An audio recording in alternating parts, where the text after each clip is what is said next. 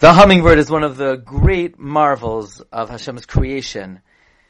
It moves so quickly, it flaps its wing so fast.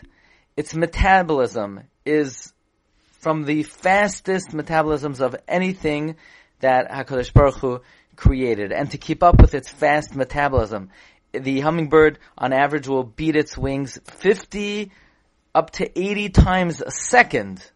50 to 80 times a second. And to keep up with such a quick metabolism, it has to lap up nectar and sugar.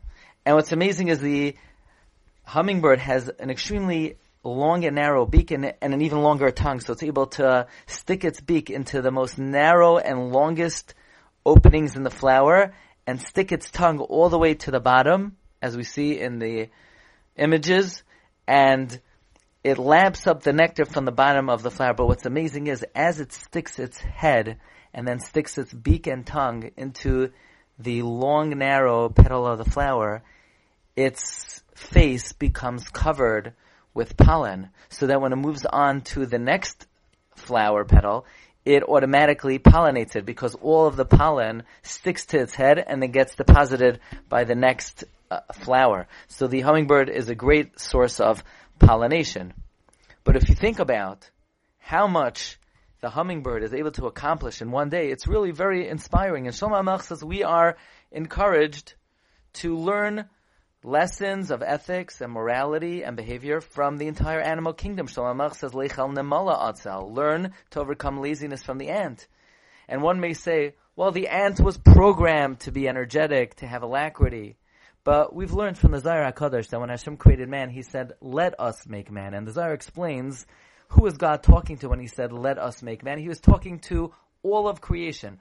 All of creation gave and donated its personality and its ability to the makeup of man. So man could look at anything in creation and say, I have that ability within myself that I can tap into and access. So if we look at the hummingbird, how much it's able to accomplish in one day, it visits up to 1,000 to 2,000 flowers a day. In one day, the hummingbird is able to accomplish so much. So it's really something that we could all try to learn from and tap into our own ability to learn the amount that a hummingbird is able to accomplish and produce in one day.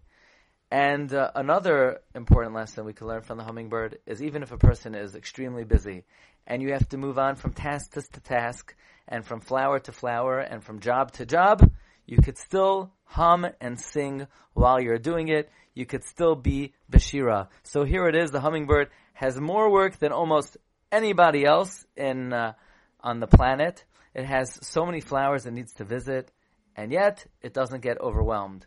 It does so, it moves on from flower to flower with great grace, with great dignity, with great elegance, singing the entire way. What a great wonder of Hashem's creation.